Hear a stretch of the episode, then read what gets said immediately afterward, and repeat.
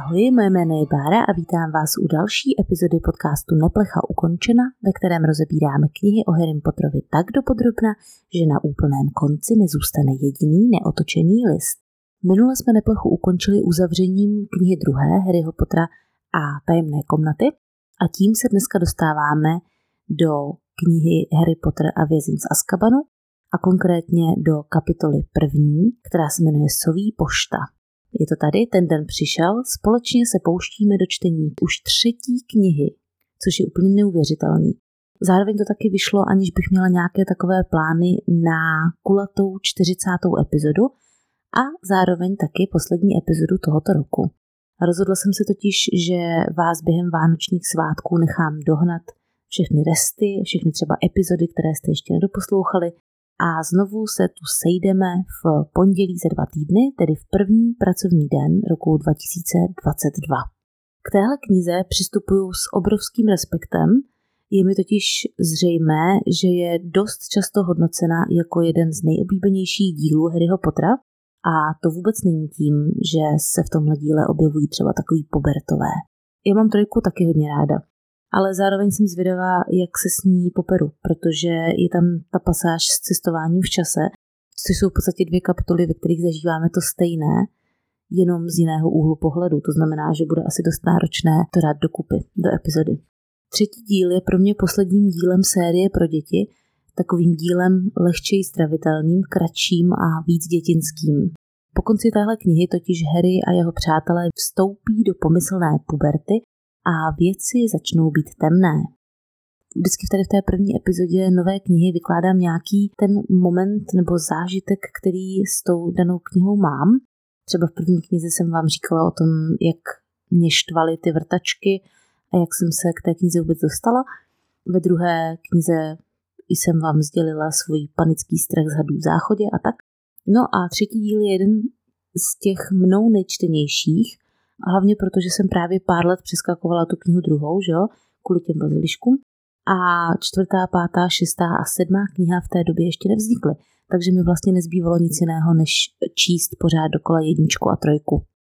Jedna příhoda se mi ale s tímhle dílem taky stala a vlastně docela dobře ilustruje vzestup popularity knih, protože jako každý správný rebel jsem si často četla během své školní docházky pod lavicí a většinou právě Harryho Pottera.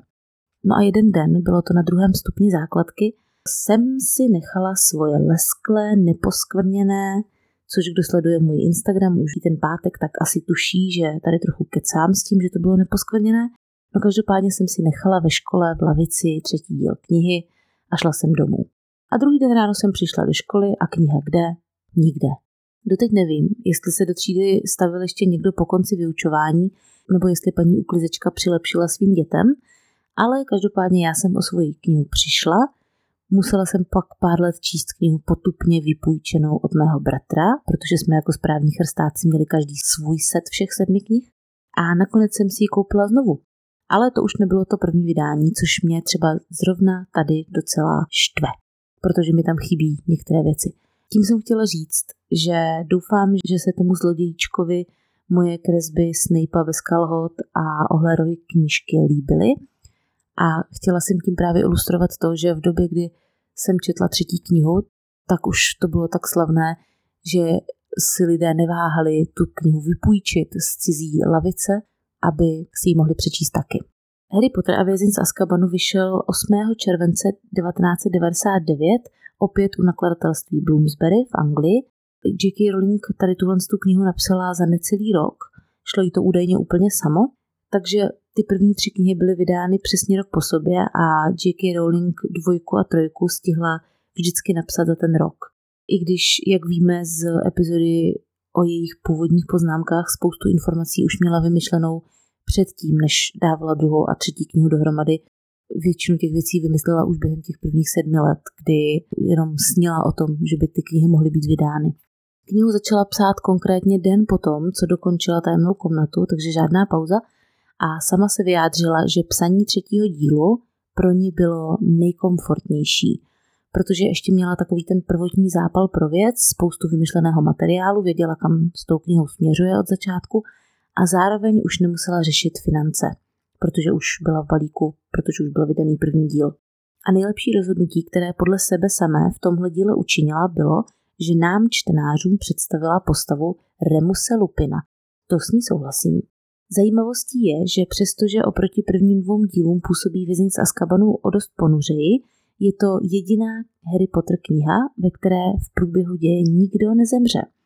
Protože v jedničce zemřel Quirrell, ve dvojice zemřel Bazilišek, toho budeme počítat jako živou bytost, jako člověka nebo jako myslící bytost, protože byl evidentně sentinentní.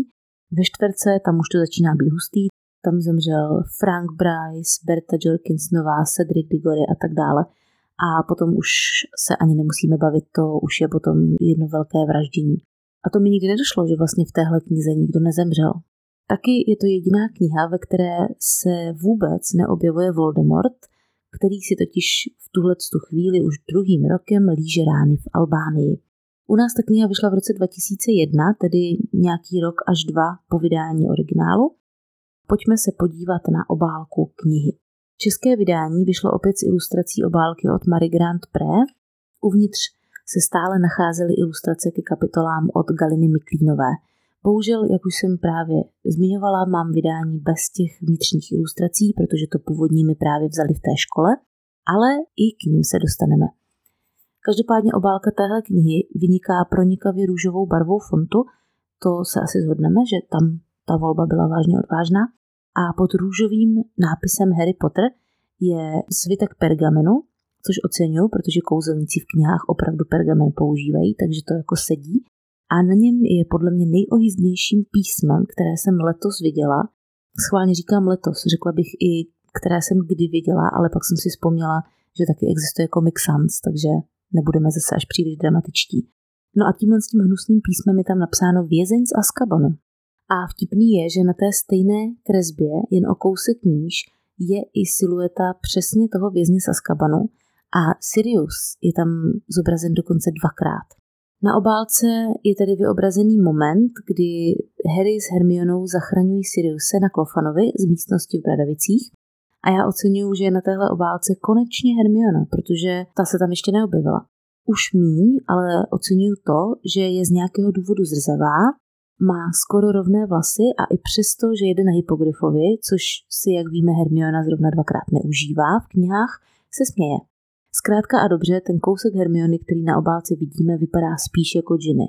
Na druhou stranu Harry je opravdu povedený od špičky nosu, viditelné jizvy až po velmi devadesátkové zvonáče a ještě devadesátkovější adidasky na nohách.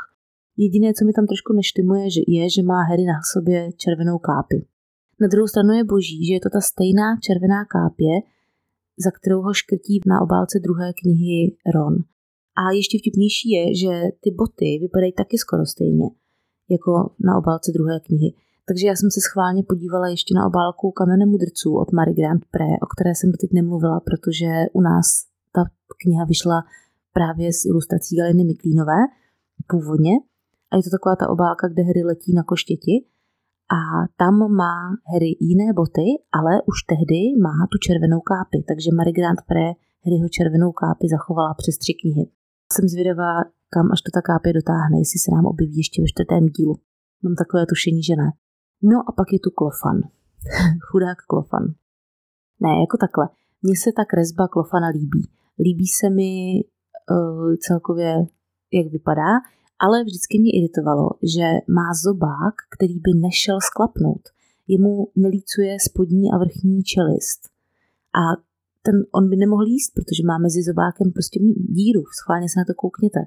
No a pak je tady taková záhada zadní strany obálky, na ní jsou totiž čtyři muskomoři a teda mezi náma ten jeden má, musím podotknout, fakt dobrou manikúru. Taky tam ale jsou dva v úvozovkách psy, jeden u vrby mlátičky a druhý běhá po trávníku. Předpokládám, že to má být teda Remus a ve vlkodlčí podobě a Sirius jako čmuchal, ale tím pádem je na té obálce Sirius dvakrát. A teď jsem si ještě k tomu všimla úplně zatím největšího provaru, což je fakt, že úplně vzadu nahoře je nakreslen na té obálce měsíc. Není to ale úplně. Je to spíš takový srpeček. To znamená blbost, protože tohle celé se odehrává, jak my víme, za úplňku. To znamená, že by ten měsíc na té obloze měl být také úplně. Nikdy jsem si toho nevšimla, ale je to vlastně dost hustý. Hodím vám samozřejmě na Instagram originální kresbu té ilustrátorky, protože předtím, než ji ořízli na tu obálku, tak byla delší a bylo na něm toho vidět víc. Je tam třeba vidět i červíček v krysí podobě, je tam taky vidět dvanácterák jako Harryho patron a chýše, se které jde kouř, což má být teda předpokládám chroptící chýše.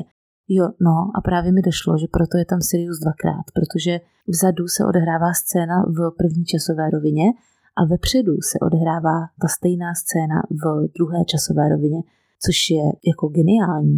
To je fakt akorát ten měsíc, no. No tak a mezi tím, než jsem popsala obálku, jsem si hodila na Instagram prozbu, jestli by mi někdo nenafotil ty ilustrace od Galiny Miklínové a už je tady pro vás mám, za což slečně, která tak pohotově zareagovala a během chviličky mi ty kresby poslala vyfocené, moc děkuju. Na deskách toho prvního vydání je již tradičně mapa, tentokrát ovšem ne hradu, ale prasinek. Prasinky, já už tak strašně těším na prasinky.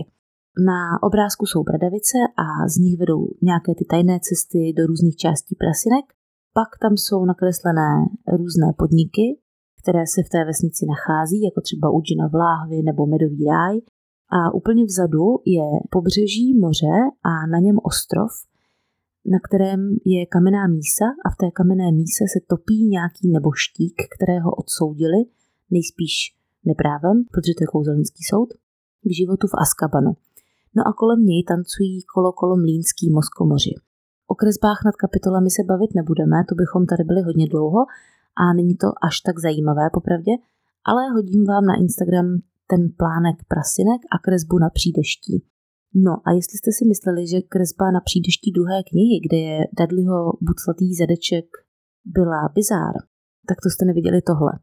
Tady se jedná o vyobrazení scény, kdy všichni odchází z chroptící chýše a takhle, nejdřív to pozitivní. Křivonožka, který je úplně vepředu, je úplně krásně vymazlená kočička, je nádherně nakreslený, úplně fakt jako na molo.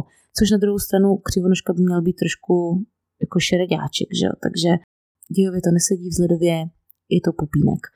Ron na druhou stranu vypadá jako pomocník doktora Frankensteina a vůbec nemá bolavou nohu. Remus má dlouhé vlasy a bratku zapletenou do špičky a popravdě podle mě vypadá jako zpěvák Harleyů úplně přesně, což je za mě teda dost cool. Za ním stojí Sirius, který má vlasy až ke kotníkům a levituje omráčeného Snape'a, který má ale hlavu z ohlou, takže vypadá spíš jako skoro bezhlavý Snape. Vzadu jsou malí a nepodstatní Harry s Hermionou a ve vzduchu opět létají naši oblíbení spermoidní duchové. A nejvíce mi líbí jeden detail, kresba vlkodlaka, která visí zarámovaná na stěně chýše. Jako, to je fakt nenápadný. Dát do té chýše kresbu vlkodlaka. A vzhledem k tomu, k čemu sloužila, co tam tajili. Pojďme se ještě před vrhnutím se do knihy podívat na věnování. To je moje oblíbená část vždycky. Tentokrát zní takto. Věnováno Jill Prevetové a Eine Keelyové k motrám Sfingu. A v angličtině to Jill Prevet and Aine Keely, the godmothers of swing. V angličtině je tam to swing s velkým S, jedná se totiž o název podniku, konkrétně diskotéky, kterou tady ta Jill, Joan a Amy navštěvovali v Portugalsku. Obě dvě ty ženy byly spolubydlící J.K. Rowlingové v době, kdy v Portugalsku žila a asi byly i hodně kamarádky vzhledem tomu, že jim knihu věnovala.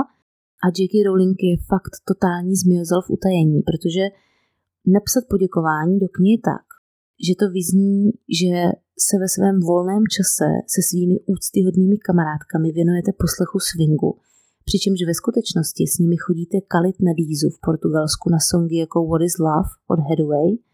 To jsem si teď mimochodem našla, že v roce 93, kdy tam chodili frčelo, je fakt fikaný.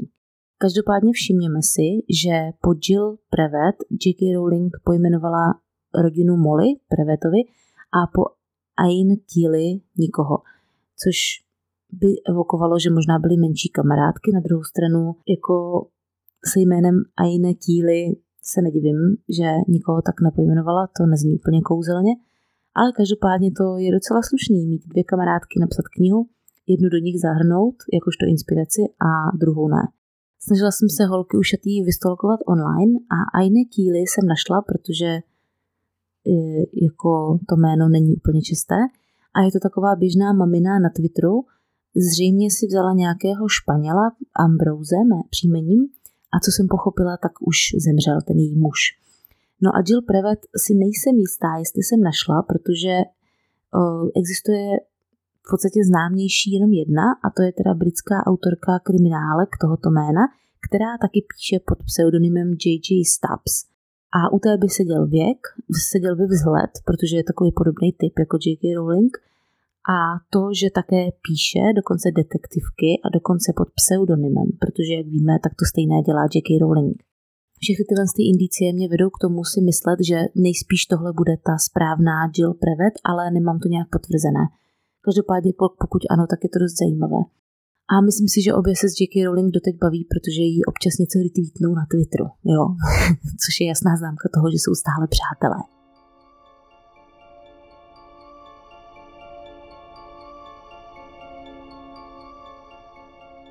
A tím se teda dostáváme konečně ke kapitole první knihy třetí, která se jmenuje Soví pošta. Hned je zmíněno, že je Harry neobyčejný chlapec, hlavně proto, že si chce dobrovolně psát úkoly, ale nemůže, a proto, že nesnáší letní prázdniny. Je noc, Harry si svítí baterkou, ne hůlkou, jak to bylo uděláno ve filmech, tam to bylo docela opomenutí, i když pro začátek filmu efektní. A pracuje na úkolu do historie kouzel – Harry ten úkol píše brkem z orlího pera a mně až teď došlo, že to je ten stejný brk, který mu ve dvojce dala Hermiona k Vánocům. To je hodně hezký. Mimochodem on ten brk určitě používá z nostalgie, jinak by bylo v mudovském světě podle mě mnohem logičtější čornout Dudleymu propisku. Harry má za úkol napsat esej na téma upalování čarodějek ve 14. století. Než se podíváme na kouzelnickou historii, pojďme si zjistit, jak na tom byl náš mudlovský svět v té době. Vtipné totiž je, že na to, že se čarodějnice honily a pálily v podstatě po celou historii, tak ve 14. století je těch případů zrovna úplně minimum. Pořádné procesy pak započaly až v 15. století totiž. Ve 14. století se upalovalo jenom ve Švýcarsku a v Jižní Francii a i tak velmi, velmi sporadicky. No ale zajímavý je, že Hermiona zrovna na téhle eseji pracovala ve Francii, kam jela s rodiči na dovolenou. To se docela trefili, že? Tím se dostáváme k mé oblíbené mini postavě z knih o Harry Potterovi, k Vendelíně výstřednici. Mně se hrozně líbí, že je v knihách vlastně naznačeno, že měla tak trochu fetiš na upalování. V té eseji se píše, že zatímco si mudlové mysleli, že se kouzelníci zmítají v plamenech, ty kouzelníky to ve skutečnosti jenom příjemně šimralo – což zní docela lascivně právě v kontextu s Vendelínou, která to vyloženě vyhledávala, že? Anglicky se jmenuje Wendelin s dvojitým V, The Weird, takže aliterace je dodržena v obou jazycích, jak v našem, tak v tom originálním. Vendelína se nechala upálit celkem 47krát v různých převlecích, což bylo ale teda mimochodem víc procesů, než v skutečnosti ve 14. století proběhlo. Taky moc nechápu, proč to zaklínedlo nepoužívala v klidu domova, Ona se mohla úplně klidně očarovat a proskočit vždycky ohněm někdy po večeři a měla by to bez práce. Předpokládám, že teda ten důvod byl, že se jí líbilo, že u toho má publikum, což je ještě uchylnější. Teď teda ale pojďme k tomu ohně chladícímu zaklínedlu, které kouzelníci používají právě, když se chtějí vyhnout eh, spálení ohněm. V angličtině se to jmenuje Flame Freezing Charm, takže stejný význam. A tohle kouzlo teda změní pocit pálení z ohně na příjemné šimrání podobné teplému letnímu vánku. To zní docela hezky, co? Takový velmi zážitek. Tohle zaklínedlo bylo použito Albusem Brumbálem v kombinaci s ohňovým zaklínedlem, když chtěl zapálit skříň mladého Toma Radla. Nejdřív tu skříň zapálil tím ohňovým zaklínedlem a potom hned použil tohle zaklínedlo, aby ve skutečnosti nezhořela a tím vytvořil ten efekt. Teď následuje popis toho, jak moc velcí zmetci Darsleyovi jsou. Oni totiž zamkli Harrymu opět věci a zakázali mu mluvit se sousedy. To znamená, že musel mít Harry opět léto snů. Harry ale ty věci potřebuje, protože má během letních prázdnin naloženo děsně úkolů. Během letních prázdnin už jsme řešili, že někdy úkoly žáci mají a někdy ne a že to je divný. Našla jsem teda na netu fórum, kde to lidé řeší já miluju internet, protože na internetu můžete opravdu najít fórum, kde lidé řeší, proč mají lidi z Harryho Pottera úkoly v létě jenom někdy. A existují teda podle tady těch for dvě možná vysvětlení. Jedna možnost je, že si můžeme povšimnout toho, že Harry zmiňuje jenom úkoly z historie kouzel a z lektvarů, tudíž možná jim práci zadávají jenom učitelé, kteří jsou no jako skety, no. Což je teda Snape, nebo vůbec nereflektují nějaké prázdniny, což je Binz, že jo? protože Binz ani neví, kdy byl naposledy na záchodě, na to, že kdy jsou prázdniny.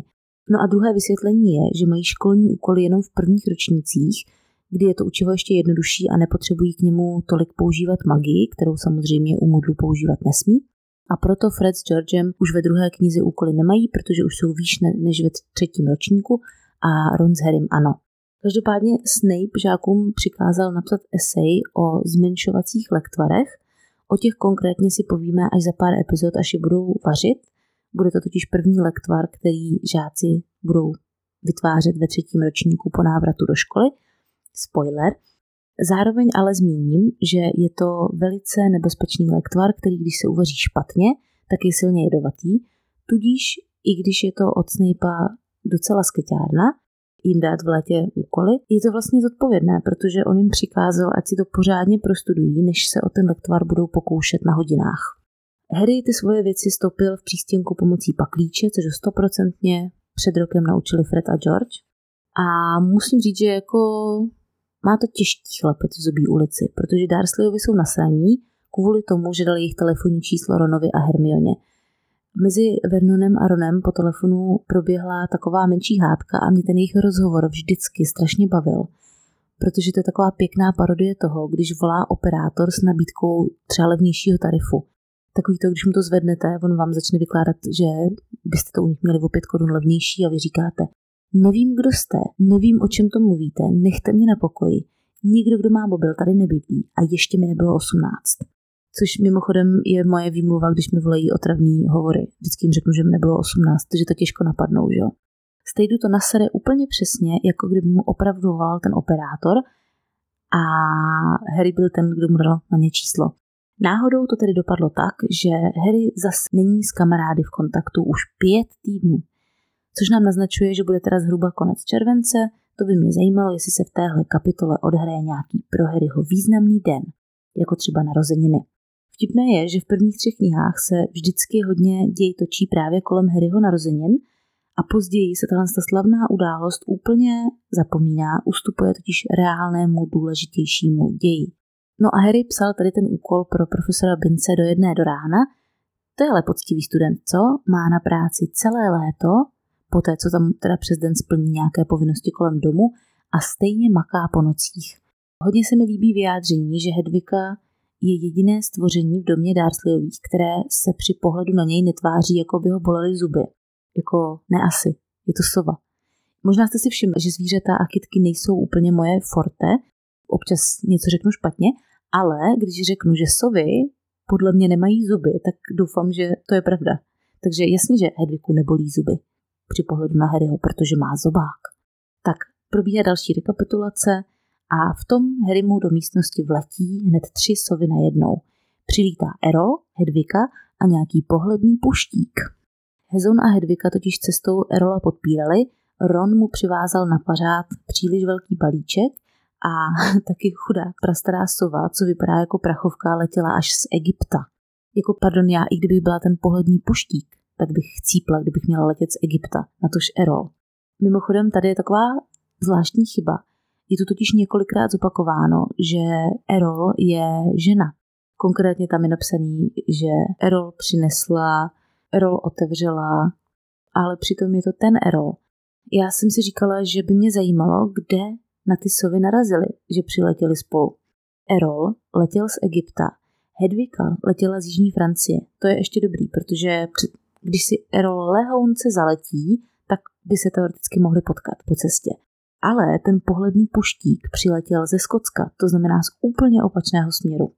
Napadlo mě, že OK, mohlo poslat Hagrid třeba z dovolené v Itálii, jenomže ten puštík nese i oficiální dopis z Bradavic, tudíž stoprocentně letí ze severu. Takže jak je možné, že podpíral Rola? To spolu museli letět tak maximálně 20 metrů od konce ulice.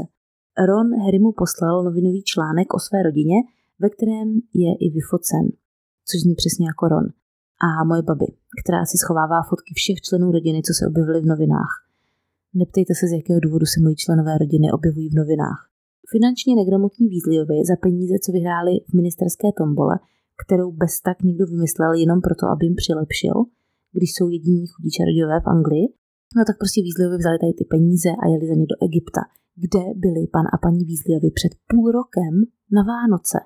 A jeli tam všichni, včetně Charlieho, což je zase hezký, že si Charlie mohl vzít měsíc dovolenou a být s rodinou. Škoda je, že to nedělá Charlie každý rok, to bychom ho možná i v knihách potkali.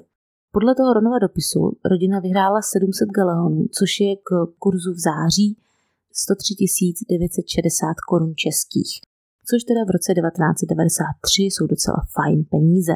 Z toho klidně mohli žít, než by děti dostudovali. Ale zase all inclusive a potápění v Egyptě jsou all inclusive a potápění v Egyptě, co si budem. Dobrý je, že z toho balíku zbyde aspoň Ronovi na hůlku, která stojí mimochodem asi litr, takže to zase takový vejvar není. Z Persiho je primus, v angličtině je takzvaný headboy. A to je taková běžná funkce v mudlovských internátních školách. V podstatě se jedná o prezidenta studentského tělesa, vládce prefektů a pomocníka učitelů. Mezi jeho povinnosti také obvykle patří v mudlovském světě školu reprezentovat na různých událostech a mít proslovy. Jedná se o prostředníka mezi studenty a školou. Ve Spojeném království jsou žáci do téhle funkce voleni vedením školy, což je rozdíl oproti třeba Americe, kde jsou školní prezidenti voleni studenty. V Bradavicích podle všeho student nemusí být prefektem, aby se stal primusem, protože James byl primus, ale nebyl prefekt, že? Ale je to výhoda, protože prefekt už byl zvolen kvůli nějakým kvalitám, které by pak měl mít i ten primus. Harry od Rona dostal něco, co podle něj vypadá jako miniaturní skleněný vlček a tahle věta mi fakt nepřiblížila, jak má vypadat lotroskop, protože jsem si jako dítě vůbec nebyla jistá tím, co je to takový vlček. Jo, a vlček v angličtině je to miniature glass spinning top, takže je to tak, jak jsem vždycky předpokládala, tím vlčkem je myšlena káča, nebo taky čamrda, nebo čamrhoun. Asi záleží na regionu, ve kterém bydlíte. U nás se vždycky říkalo točit káčou. Spinning top, nebo jenom top, je anglický název pro káču, kdyby vás to zajímalo. Každopádně káča je mimochodem docela fascinující hračka, protože se objevuje u většiny kultur na všech kontinentech krom Antarktidy v jakési podobě a nejstarší doložená káča je z roku 3500 před naším letopočtem z Uru, což je sumerské město. U nás je dokonce nejstarší doložený fragment z Hradce Králové, který spadá do středověku. Také se o káče zmiňuje třeba dílo Homéra, konkrétně je zmíněna v Iliadě, je o ní zmínka v Platónově ústavě, u Shakespearea nebo dokonce v Orbis Pictus od Komenského, kde je dokonce vyobrazeno dítě, které si s takovou káčou hraje. A ono se není čemu divit, protože na ten pohyb, který vytváří káča, díky kterému stojí, patrně lidé přišli docela brzo a je to efektní. Takže takový to takový trik, se kterým se dá blbnout. Tudíž chápu, proč to byla taková fajn hračka. Existuje dokonce i sport, který se jmenuje akrobatické káčování a spadá pod soutěže s jojem. Tady ti sportovci sami sebe nazývají káčeři, což mi připadá strašně rostomilý. Každopádně tenhle ten skleněný vlček, kterého Harry dostal, je takzvaný kapesní lotroskop, který svítí a točí se, když někdo dělá nějakou levotu. Lotroskop v angličtině je sneakoscope. To skop, scope, zůstalo stejné, to je z řeckého skopeo, neboli hledat, Používá se to třeba u slov jako gyroskop a na ten je právě patrně lotroskop narážka. To sneak znamená se k někomu potají přikrást, což se do češtiny překládá blbě, nebo přiblížit se v podstatě. Proto překladatel zvolil variantu lotroskop, tedy zařízení na odhalení lotrů. Hodím vám na Instagram obrázek toho, jak má takový lotroskop vypadat. Za mě je to o dost hezčí záležitost, než jak jsem si ho představovala já.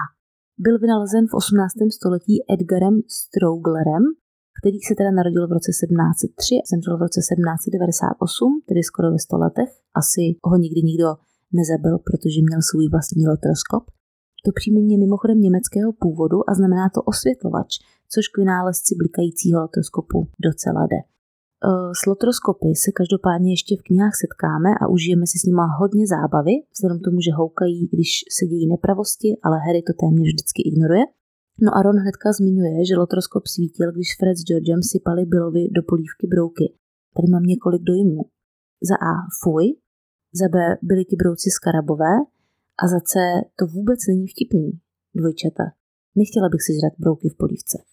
Další dopis a dárek je od Hermiony, která je teda ve Francii nedovolené s rodiči a Hedvika, protože je génius, tak přiletěla, aby ten dárek pro Harryho vyzvedla. Akorát, že je to nějaký divný, protože Hermiona si dárek pro Harryho objednala od sový zásilkové služby. Akorát, že si ho objednala do Francie. Proč tu sový zásilkovou službu neposlala rovnou Harrymu do Zubí ulice? Jen tak mimochodem mě překvapilo, že slovo essay se dá skloňovat v mužském i ženském rodě. Možná ty budou znít takovou úplně blbá, jo? třeba to všichni víte, ale ten mužský rod je trošku zastaralý a právě tady v Harry Potterovi je použit v tom překladu. Je tady třeba zmíněno, že Hermiona přepsala svůj esej, zapracovala do něj několik, bla, bla, bla. A mě to zní hrozně divně, ten esej.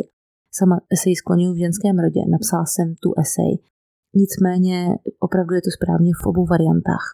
Přes ty dva dopisy se vlastně Harry, Ron a Hermione dohodnou, že se potkají týden před cestou do Bradavic v Příčné ulici a že budou všichni bydlet u děravého kotla. Což je teda ze strany Weasleyových taky docela brutální vyhazování peněz. Tolika lidech bydlet v hospodě, když by klidně mohli do příčné letaxovat každý den za zlomek ceny a bez námahy. Harry dostal od Hermiony soupravu na údržbu koště, takže si logicky musíme zrekapitulovat, co je to fanfrpál. A potom Harry otevírá poslední dopis, který je teda samozřejmě od Hagrida. Takže je jasné, že se to Harryho ještě před otevřením pokusí sežrat. Je to zelené a kožnaté, což zní docela hnusně.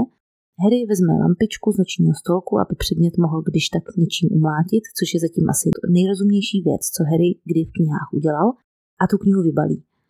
Kniha má teda příjemně zelenou vazbu a zlaté písmo na obálce a pohybuje se bokem jako krab.